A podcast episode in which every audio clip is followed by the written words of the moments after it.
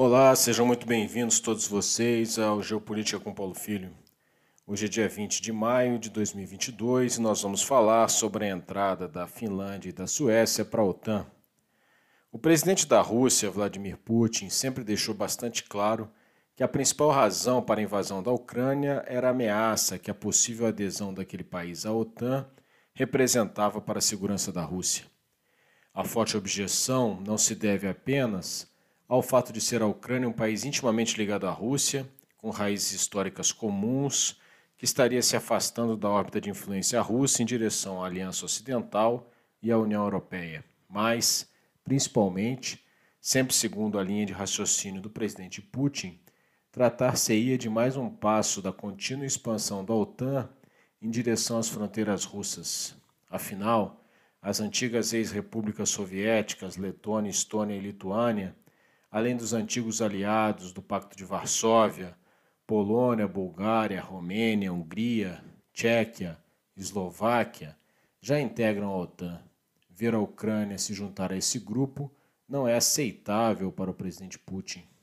Dessa forma, se entende a contrariedade que o presidente Putin certamente está experimentando ao ver que a Suécia e a Finlândia, países historicamente neutros, manifestarem o firme propósito de aderir à OTAN.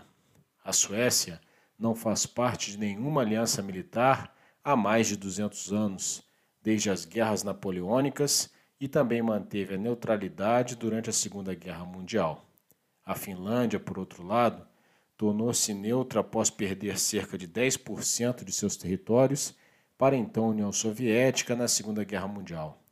A mudança de postura dos dois países nórdicos é surpreendente e reflete as grandes alterações no ambiente de segurança da Europa após a invasão russa à Ucrânia em 24 de fevereiro. A percepção da ameaça se tornou palpável e a guerra de conquista de território, uma possibilidade impensável até pouco tempo, ainda mais na Europa, mostra-se real. E é essa sensação de insegurança que se refletiu na opinião pública finlandesa e sueca. As pesquisas de opinião feitas em fevereiro indicavam que apenas 53% dos finlandeses eram favoráveis à adesão à OTAN. Hoje, os índices mudaram bastante, informando que 76% da população passou a ser favorável à adesão. A entrada na OTAN depende de um rito que, se depender das declarações do secretário-geral da organização, Jens Stoltenberg, um norueguês, será acelerado ao máximo. Entretanto, pode haver algumas dificuldades. Segundo as normas da organização, a aceitação de um novo integrante depende da concordância unânime de todos os seus membros. O presidente da Turquia, Recep Erdogan, deu a entender que seu país seria contrário à entrada ao declarar que, aspas, Estamos acompanhando o desenvolvimento da situação com a Finlândia e Suécia, mas não temos certeza sobre esse assunto. Os países nórdicos são um santuário para, organizações terroristas. Fecha aspas. Erdogan está se referindo a cidadãos turcos que o regime considera ligados a atividades terroristas curdas, que são recebidos como refugiados em ambos os países nórdicos. O presidente turco ainda se referiu à Grécia ao afirmar que foi um erro da OTAN aceitar aquele país como membro no passado. Apesar dessas manifestações do presidente turco, é pouco provável que a Turquia, quando chamada formalmente a se manifestar no âmbito da OTAN, realmente vete a entrada de suecos e finlandeses. Seria politicamente muito difícil de sustentar tal posição na aliança, colocando-se em posição antagônica a praticamente todos os parceiros justamente em um momento de crise.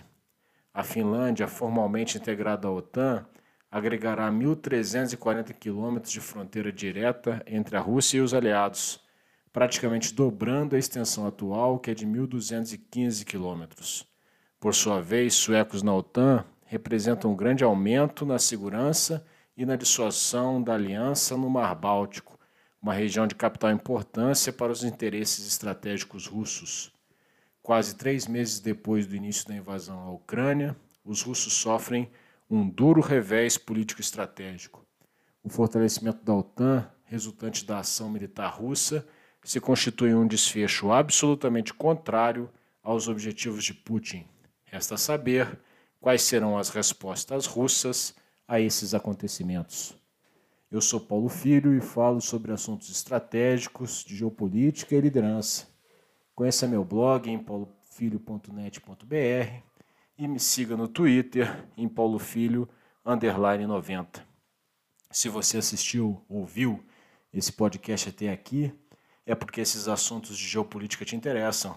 Então, junte-se a todos aqueles que colaboram com o blog. Saiba como em paulofilho.net.br barra apoio blog. Até a próxima, pessoal. Tchau.